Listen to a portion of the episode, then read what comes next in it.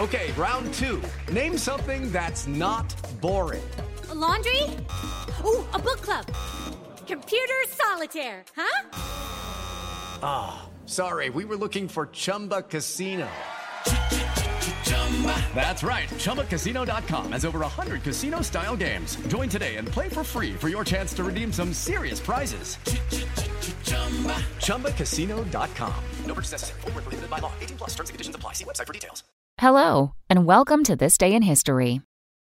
Here's what happened on August 6th.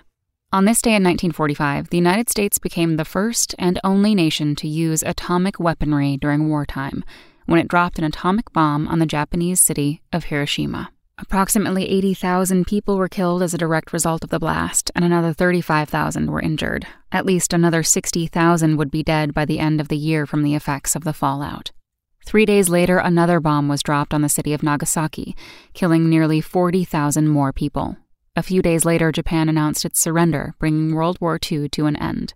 Also on this day in history, in 1965, President Lyndon Johnson signed the landmark Voting's Right Act into law, guaranteeing the right of African Americans to vote and making it illegal to impose restrictions on federal, state, or local elections designed to deny the vote to black citizens.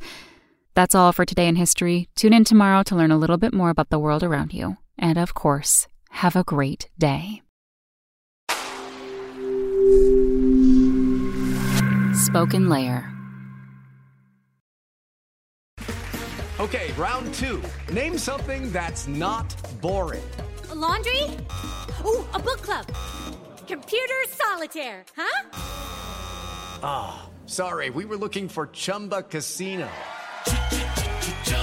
That's right. ChumbaCasino.com has over 100 casino style games. Join today and play for free for your chance to redeem some serious prizes.